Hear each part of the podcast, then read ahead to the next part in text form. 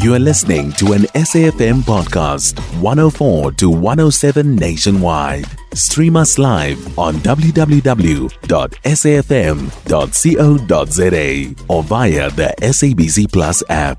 SABC News, independent and impartial. Well, what Israel has committed itself to do is militarily destroy Hamas, and they are certainly destroying some of their tunnels and killing some of their fighters, some important ones.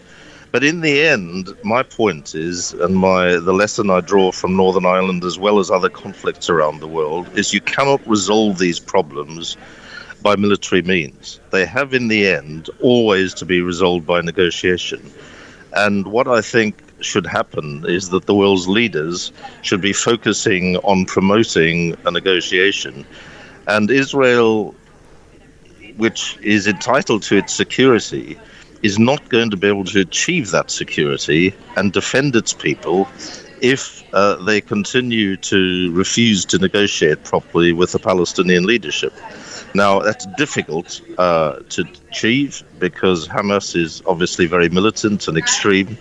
But I do think that if the focus was on promoting negotiation in a way that it hasn't been since the uh, Barack Obama, the President Obama's envoy John Kerry 10 years ago, tried to get the negotiations going, then I don't think this problem will be uh, will continue to be more and more horror, followed by more and more terror, and uh, everybody's a loser in that. Mm-hmm. You also say that the right wing Israeli governments uh, uh, have, have, thwarted serious negotiations with Palestine's more moderate party, like the late uh, Yasser Arafat's Fatah. Has Israelis or their actions promoted the extremist action of Hamas, perhaps? And how did Israel fail in that? Well, there's no question about that. That the, the more right wing the government, the more insecure Israeli citizens have been and the Hamas terror attack on October the 7th, and it was that, the attack on innocent civilians was quite uh, horrible. Well, not just quite horrible, it was terrible. Um, that happened under the most right wing Israeli government there's ever been, under um, Prime Minister Netanyahu. Mm-hmm. Uh, who has also, by the way, said that he doesn't favor the two state solution. And, and so he's not protecting his own citizens, he's actually making them more uh, insecure, more vulnerable to attacks of this kind. And this and, and this attack, this uh, devastation of Gaza, is just going to create more and more bitterness, a desire for more retribution, and then the cycle just gets worse and worse and worse. So in the end, however difficult it is, and it is incredibly difficult, I know from my experience in Northern Ireland where we managed to get in 2007 the bitter blood enemies, Sinn Féin, linked to the IRA, uh, the uh, Irish Republican Army, and um, the, the, Democratic Unionists, who were the most hardline Unionists, to share power together. And people said it could never be achieved, but we managed to achieve it under Tony Blair's government, and I was his Secretary of State for Northern Ireland. These things are possible if you prioritize them. And the Israeli government got to be pressed by uh, Washington and London and Brussels to understand that as well. And the Israeli people also to understand that their own security, the viability of their families and the, having a future that's worth living, is dependent on negotiating with, yes, your enemies, because in the end, you can't resolve these problems unless you do precisely that. Is there perhaps a lesson in Northern Ireland to be learned here and how, and how the matter in, in, in Gaza and Israel can be handled for modern conflicts?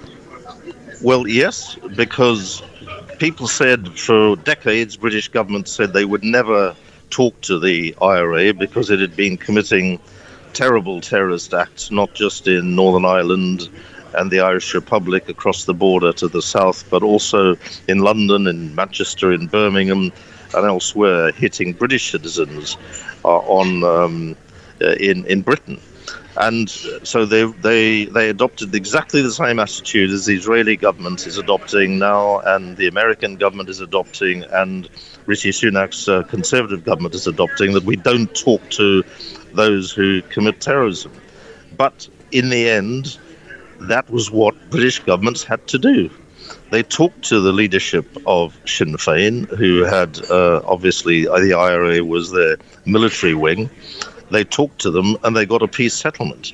That was very, very difficult for the unionist community because they'd been the main victims of IRA terrorism, just as it'll be difficult for Israeli citizens uh, to talk to Hamas and other Palestinian leaders.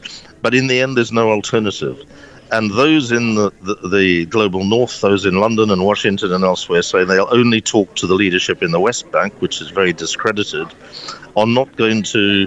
You know, London and Washington and Brussels cannot choose the leadership of the Palestinian people. It's for the Palestinian people to choose that. You know from your own history in South Africa that the West, that London and Washington tried to promote um, uh, other leaders in in the end, it was Nelson Mandela and the leadership of the ANC that they had to negotiate with. Mm. They hmm. didn't want to negotiate with them, but they had to negotiate with them.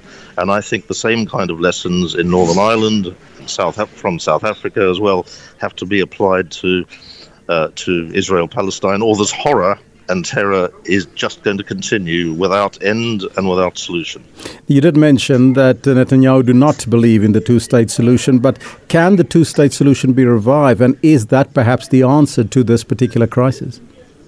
Well, that would be the ideal answer. Uh, but if you look at the what the Israeli government's been doing, uh, increasingly is more and more settlers in the West Bank uh, and now Gaza all but destroyed, you do wonder, especially since Netanyahu said he doesn't favor a two state solution anymore, and his ambassador to London made a very uh, extreme speech uh, saying the same thing, and fellow members of the current Israeli government, uh, Israeli cabinet, have said they don't believe in two state solution. It would be the only. Uh, it, it's the solution that everybody would like to see. It's the ideal one. But there may be other things you've got to look at. It may be a confederal state um, situation, uh, which would have to be negotiated. But I think the, the priority is negotiation. I would like to see a regional summit involving not just Israel, but also Egypt and Saudi Arabia and Jordan uh, and also Iran and the United Arab Emirates to try and resolve this problem because it has the capacity to blow up the whole region if it's not sold. We have seen over the years many successive attempts by Israel for to push for more settlements in the uh, occupied areas. Now, do you believe that the real agenda of the current Israeli government perhaps might be to push Palestinians out of their territories and into Jordan and Egypt? Well, there's certainly some right wing Israeli leaders who say precisely that that they want to take back all the territory uh, which is supposed to be Palestinian territory in the West Bank and Gaza. And I don't know how Gaza is going to be rebuilt. I don't know how the, the, the people of Gaza are going to be restored to their communities and their homes but that's got to be the priority. But certainly there are important forces in Israel who don't believe in it. And the world has got to insist that the Palestinians have a viable state, or else there's both that they have self determination because that's their right, but also uh, equally that there will never be peace otherwise. And that was the UK uh, Labour Peter Hain, Lord Peter Hain, and former anti apartheid activist, who says that peace talks are the only way forward. Your take on that? You can let me know what's on your mind. You can find SAFM Current Affairs on 104 to 107 nationwide. Our podcasts are available for download on all our digital platforms. SAFM, leading the conversation.